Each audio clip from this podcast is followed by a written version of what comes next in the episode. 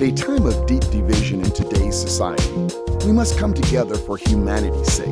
On Can We Talk three sixty, we strive to stimulate an authentic conversation on issues that affect all of us in an environment of tolerance.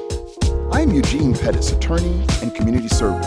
Let's discover how there is strength in our differences and an abundance of possibilities when we stand together as one humanity. Welcome to Can We Talk three sixty Motivational Moment. Today I want to discuss our heart is life's G P S. The most beautiful things in the world cannot be seen or even touched. They must be felt with the heart. That's a quote from Helen Keller. So often we rely disproportionately on our brain as our guide in life. We reason and analyze our way through life and sometimes miss the mark. It's interesting that we take our vehicles to the mechanic every once in a while in order to make sure that it has the capacity to continue functioning on the road. I think we should also pause in life and allow the maintenance of our mind, body, and soul in order to make sure that we are in sync to navigate the road towards a purposeful life. I often talk about a purposeful life because I think the key to personal fulfillment and success is intentionality and focus. Just as we navigate the highways and byways, we must navigate life. If we start driving our car with no idea where we're trying to get to, you're likely to end up lost. The same is equally true if you do not have a goal of where you want to go with your life. In our cars, we use our G P S. With life, we should allow our hearts to be our compass. In Proverbs four, in the Bible, it says, "Above all else, guard your heart, for everything you do flows from it." That's such a beautiful scripture. Above all else, guard your heart. Guard what you put into it, what it sees, for everything you do flows from it. In other words, your heart impacts your perspectives and functions in life. It determines how we treat other people. It defines whether we are compassionate in the plight of others or selfish in our ways. Do we view life with a spirit of thanksgiving or a woe-is-me attitude? Given the critical role that our heart plays in life, once in a while we need a maintenance check. To maintain life's balance, our plans must be anchored in something greater than ourselves. As for me, God is my anchor. His word and promises give me clarity of purpose and faith for my life's journey. His word is the compass of my heart. It offers me direction in every situation I face. So we each must answer the questions of what's in our hearts.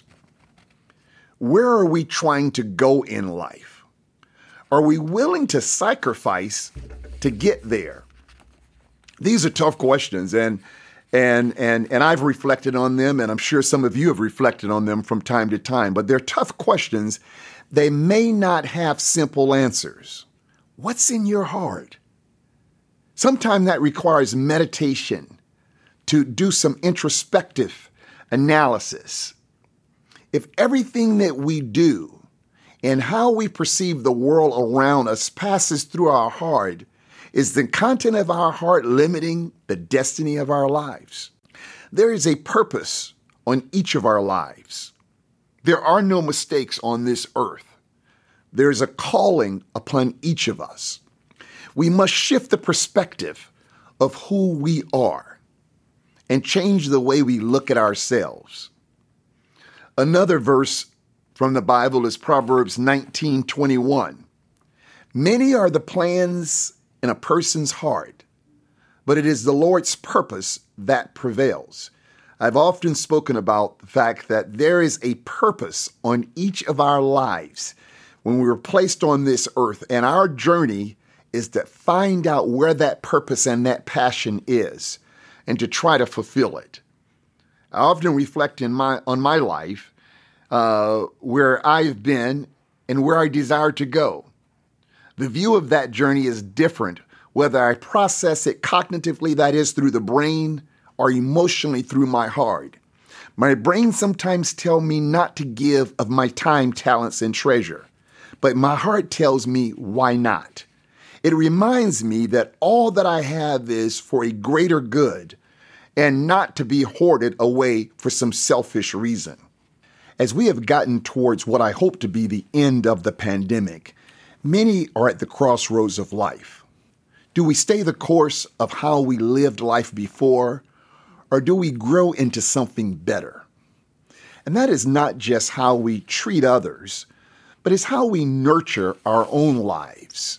We need a shift in our identity to redefine who we are as individuals and as a society. And it's my belief that that starts in our hearts. So take a maintenance moment of your heart and determine if it is the best reflection of who you desire to be. Thank you for joining me today, and I hope that your heart will lead you to a better and more meaningful you. As always, thanks for listening. The law firm of Haliczer, Pettis, and Schwamm is a proud sponsor of the Can We Talk three sixty podcast. Our firm handles medical malpractice, wrongful death, catastrophic personal injury litigation, and workers' compensation matters.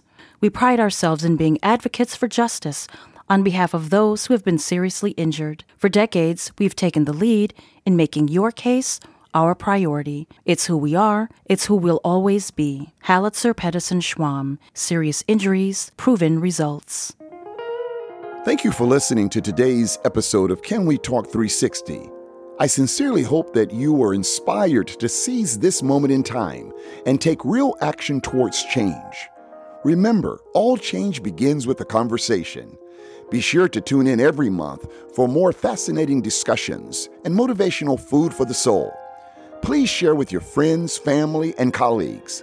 Follow me on Facebook, Instagram, and YouTube at Can We Talk three sixty, and visit us on the web at w w w dot can we talk three sixty dot com.